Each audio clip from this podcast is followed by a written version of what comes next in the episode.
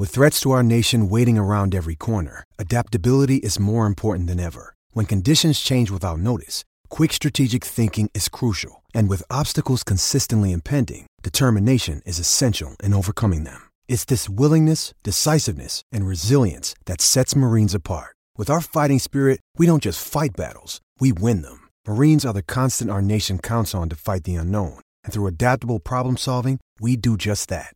Learn more at marines.com.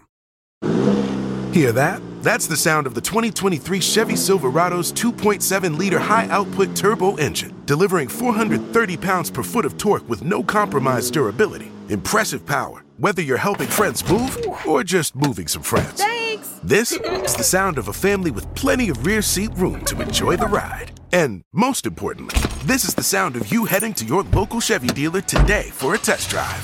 Find your Silverado and find new roads. Chevrolet. Hello guys, what is going on? Daniel Childs back here again for my rational perspective on Chelsea nil, Fulham nil, the game on Friday night last night.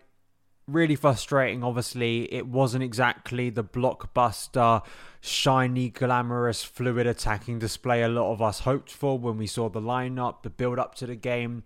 But I did say in my preview that there was another team playing Chelsea last night, and that team has had a pretty decent season. They're well set up, they're well organised, they're a good unit, and I think that that is exactly what Chelsea are lacking right now, and that is not a massive shock, is it, based on what's happened this season and based on the number of new faces in that starting 11, and you couple that with players who have been underperforming, some of those regulars. Um, so I'm not going to go overboard. I think there is obviously nuance and context, and the fact is there were some good chances within that game, other than one in the first half that Kepa saved from I think it was Pereira. Chelsea could have won that game, and I think should have at least from one of the chances. You know, and and when I look at it like that, sure. The margin for error, I, I speak about this a lot on the channel. Um, the margin for error in attack wasn't exactly wide. It wasn't like Bernd Leno had to make many, many, many saves. But you look at the XG, you look at some of the chances we did pass up on the night. And if we win that game closely 1 to 2 nil, based on all of those things, as I say, gelling new players in, I think it would have been a good result.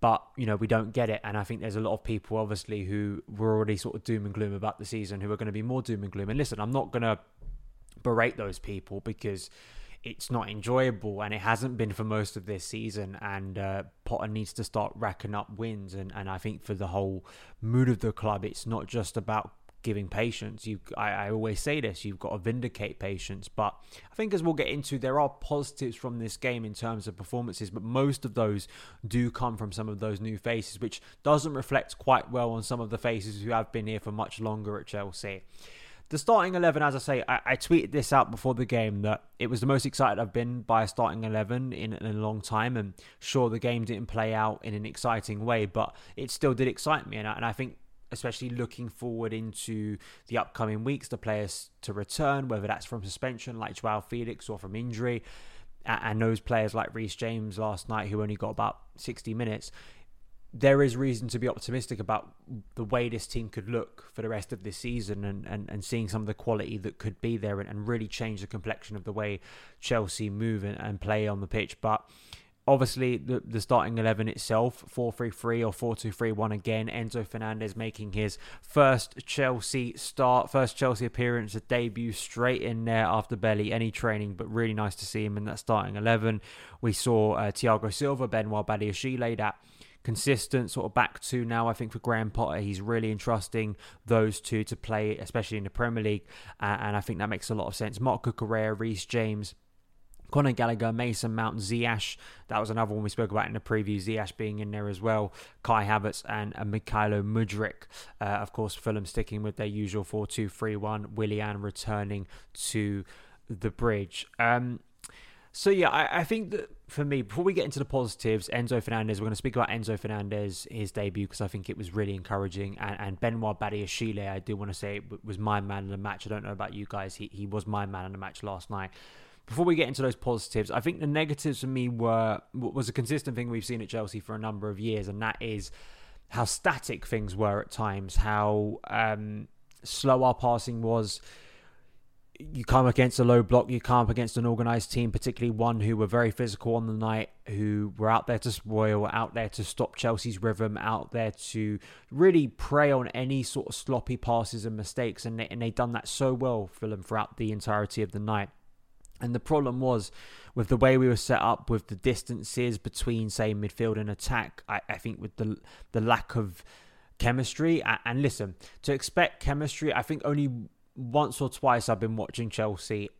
Do you get players who click instantly? I mean, the one that instantly comes to mind to me is Cesc Fabregas and Diego Costa. Just seem to have from minute one, uh, like this kind of knowledge of where both players were and when to, for Fabregas time of pass, one of the best passers of the Premier League, and, and Diego Costa, one of the, our greatest ever strikers, uh, and just those two had an instant connection from from the minute go.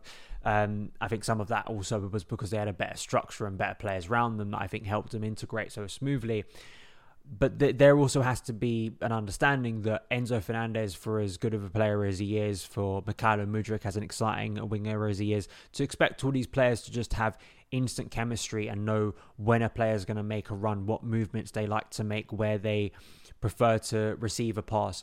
To expect all that to happen in one night, I mean, was obviously going to be unrealistic, but that clearly was was a troubling thing for Chelsea throughout the night, and that's what really broke down so many attacks. And I think frustrated fans was how much the ball was played between the back four effectively, and that really stifled Chelsea's play. And only really when in the second half for me there were a few moments in the first half, but in the first half, it was more about Enzo Fernandez or Thiago Silva playing a cutting pass over the top, or Hakim Ziyech doing that. And and I'm not going to say that's not repetitive, but you, you, know that is eye of the needle stuff, which is why we've bought Enzo Fernandez, for instance. But in the second half, did feel when Noni Madueke came on and, and Raheem Sterling came on, and there was a, more of a sense in that second half, and for, especially Fofana, maybe there were more repeatable things. But those I think will come over time.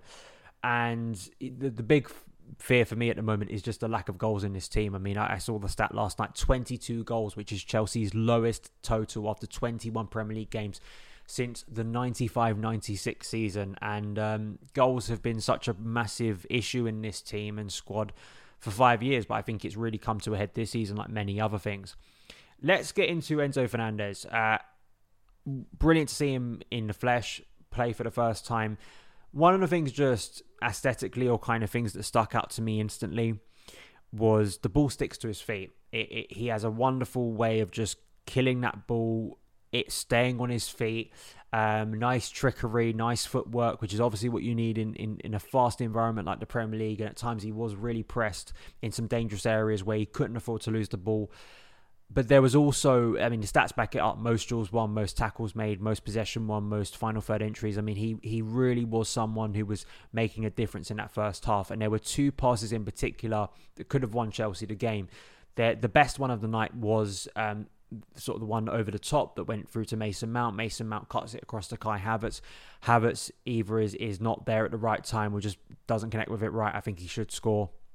So there's one moment. There was a second boss in the first half that he played through to Hakim Ziyech, where I think Fulham and I think everyone else was expecting him to play it to the to the left. If I remember, he played it sort of I think with his with his right foot through to Hakim Ziyech. And Ziyech, of course, whenever he has to be asked to, to hit with his right foot, is not going to be as good.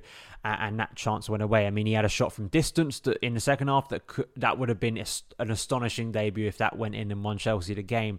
Uh, another stat here Enzo Fernandez is the first Chelsea midfielder in a single game this season to make five or more ball recoveries, tackles, total duels won, and successful long balls uh, for Chelsea in the Premier League. I mean, that in itself speaks to a player who you just got to get more excited, right? And, and I think for the rest of this season, I've got a couple of Enzo Fernandez specials coming out over the next few days where I speak to people about not only the way the deal happened, but also more specifically about the player and uh, we may see him in this more retracted, deeper six role where he could still cause some damage. But maybe next season, if Chelsea do go out there and sign another midfielder, someone who's more of a holding player, you can sort of push him further up the pitch and give him more license to make those passes in the final third.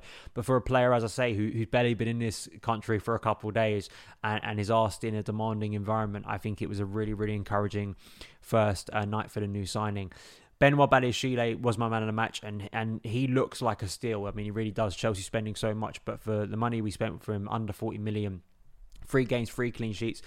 I think he's really adjusted well to the to the pace and intensity of the Premier League. Um, I think he has a knowledge of where he's supposed to be maybe the differences between the Premier League and the French league, which I have said before, there seems to be a nice sort of adaptation for players when they when they move over here. It doesn't take as long, maybe, uh, and I think he just he judges distances well. I think he, he he's really physical. He he dominates. He takes command of of situations, but he's never rash. Um, there's a composure to him on the ball that I think you absolutely need if you are a team who want to build up build up from the from the back, which is what Benoit Badiashile gives us. Very easy connected with um, with Thiago Silva as I said, play some nice passes, and and you know you just look at the numbers. I mean, three games, three clean sheets, and Chelsea structurally, I, I do think in the last three games. Um, with him in the team, I think Chelsea structurally and more defensively look a more solid unit now. I think that is becoming clearer to me, and I think something that, that is praiseworthy. You know, I, I know some people will go, "Oh, goals matter," and of course they do. But I think from the defensive side of things, I think the defense has been doing a better job, even if there is some criticism within there. And, and Reece James obviously still getting back up to speed, but great that he got those 60 minutes. Lovely flags in the Matthew Harding and, and the shed great work as ever to, to see that for him at, at, the beginning of the game, and he got a great ovation when he came off. So so great to see him back, and great to see Ben Chilwell back too. And you know you're building something back there. So another clean sheet, which for a defence, that's their job. They did a good job last night, and Thiago Silva was was his you know usual best. Um, other players to speak about, Noni Madueke. Uh, again, you know, you're, you're asking someone to come in in what is a demanding environment, and he started off uh, from the left, but then moved over to the right uh, when Raheem Sterling came on, and I just thought there was a, a, fearlessness about him, and that's what we want from these players, right? And and something Chelsea have lacked. And again, it, it it's very harsh to make firm judgments, uh, particularly from players who are coming on say at half time. And you know, we saw the impact Mykhailo Mudryk had uh, from the bench. He starts this game. Unfortunately, didn't get either the service, but also, as we found out after the game, was suffering from a cold. So that's why it was a little bit of a downbeat uh, performance compared to the one at Liverpool. But I'm, I'm excited to see more of, of Noni Madueke, and I also want to say David Datro Fofana. I'd love to see start the next game too, because I, I just think he he he did really well. I think to the chance that everyone will think about that he could have won Chelsea the game. I actually think with, with his movement there was much more natural of a striker, and he and he just because he is a striker compared to Kai, who we're not quite sure what he is at the moment. I, I would like to see him kind of be utilized a little bit more, and hopefully those moments will give him a little bit more confidence to to keep going and hopefully get more minutes under Graham Potter. Um, the negatives obviously are, I think, three players that stand out to me: Mason Mount, Kai Havertz, and, and Conor Gallagher. It's Mount and Havertz for me that really stand out more than Gallagher because this is still Gallagher's first season. So I'm more looking at Mount and Havertz. These are players who've been at Chelsea for several years, and I expect a lot more of. Uh, and Mason Mount it's easy enough for me to sit here and go, oh, he's a contract playing on his mind. But I just, it's just baffling game by game. Um, you know, the lack of precision from there. He played a, you know, as I say, it's it's kind of the nuance of everything, right? It's like if if Kai Havertz puts, you talk about two players at once. You know, if if Kai Havertz puts that chance away in the first half, then both of those players come away from that game feeling a lot better about things. But these two players really need to be taken out the firing line and need need a rest, um, and they need to be given competition, which I think is what they're going to have now with Joao Felix returning, uh, with Carney Chukwuemeka, I think getting into more minutes, with the eventual hopefully debut of Andrey Santos when he returns from Brazil. All of these things I think are going to make a difference, and and I, I think for both of those players they really need some competition. I think they, they are not deserving of starts at the moment. I, I spoke a few weeks ago about Kai when he scored that goal against Crystal Palace, and I agree that you know he does have that within him, but he also has these really passive performances that made me worry last summer about him. And we are the the longer, the more performances like that happen, and the more Chelsea don't win, I think more and more we're going to get into a, a, a situation this summer where a conversation is going to need to be had. And I do think this ownership, and I say this for every all of those players, except for the ones who've just been signed I get the feeling that this new ownership are, are going to be brutal at times with with selling players. I think if they can see value for a player in the market, I don't think they're going to be like the previous ownership in recent years and just cling on to players for year after year after year. If they think they can get a profit now, they're going to try and do it. And particularly when you look at a player like Mason Mount, who it's just unthinkable to think that he could leave. But his contract situation, as it drags on and on and on, it is more and more concerning. And um, for both of those players, I think they really need to step up in, in the upcoming weeks, and, and they don't deserve to be starting games. And I, I, I don't know how people can argue against that at the moment. That's just, you know these are two players who've done some brilliant things with Chelsea, but um, nowhere near the performance levels. And Gallagher, I think continues to be erratic. I think he was a little bit better in the second half. Played the pass over the top. I think it was for for uh, for Datro in the second half that again could have won Chelsea the game. Um, but I, I still think for Gallagher, it's you know in terms of application spirit, you know th- those are things that I have no doubt with Gallagher. I just I I still think that maybe he's going to be a little bit lost in the shuffle um, of all these new players coming in and the complexion of Chelsea looking a lot different to what it did 12 months ago when he was at Crystal Palace. And um, but I think he'll keep fighting, and I'm sure he'll get minutes at points. I'm just curious to see how he's going to fit into this new team with the new players coming in, how he is utilised best as a central midfielder, particularly when you've got players like say Joao Felix, who you suspect is going to play in a 4-2-3-1 kind of a floating kind of number 10 role behind a central striker maybe i mean I, I, may be proven wrong but i just the way the team is looking at the moment and the way it's being built i could very naturally see a situation where Mudryk's on one side, Madueke's on the other, and you've got Joao Felix or Mason Mount or Kai Havertz, kind of three players competing for one. And then I think maybe the ideal thing is you have Enzo and someone else behind uh, Mateo Kovacic, N'Golo Kante when they come back from injury. Uh, so I think it's going to be difficult for players like Gallagher, but that but that's Chelsea, right? We want to see competition. So those are my thoughts on the game. I, I know some people, uh, as usual, it's it's the end of the world. Um, but Chelsea have got a run of games now where I'm expecting wins. Um, West Ham, Southampton, Leeds, I think is coming up to. Uh, of course, you meshed in within that. We have the Borussia Dortmund games, but in terms of the Premier League, we need to start seeing wins on the board. I, I see. Listen, eh, we can't go overboard when you're bringing in new players, and and you can't suddenly make a, a, a snap judgment but Graham Potters has had some time with the with some of these players who played last night on the pitch, and I think some of it is when he gets some of those uh, injured players back. I think it's about being more brutal and more clinical. With once again, I think it's a constant criticism that people have of, of just being a little bit more brutal, and I think he's getting there in terms of making the team look a lot more, I think, young in terms of the players who are going to be here for the for the long haul. Um, but I still think there there is more to do in that aspect. So we will see what happens next week at West Ham. Uh, follow me on Twitter at Son of Chelsea. Thank you guys so much uh, for tuning in. If you're listening on the podcast, thank you so much for tuning in. Son of Chelsea is a part of the 90 Min Podcast Network. Get on TikTok, get on Twitter, Son of Chelsea, all that good stuff. And I will see you again very soon. All the best.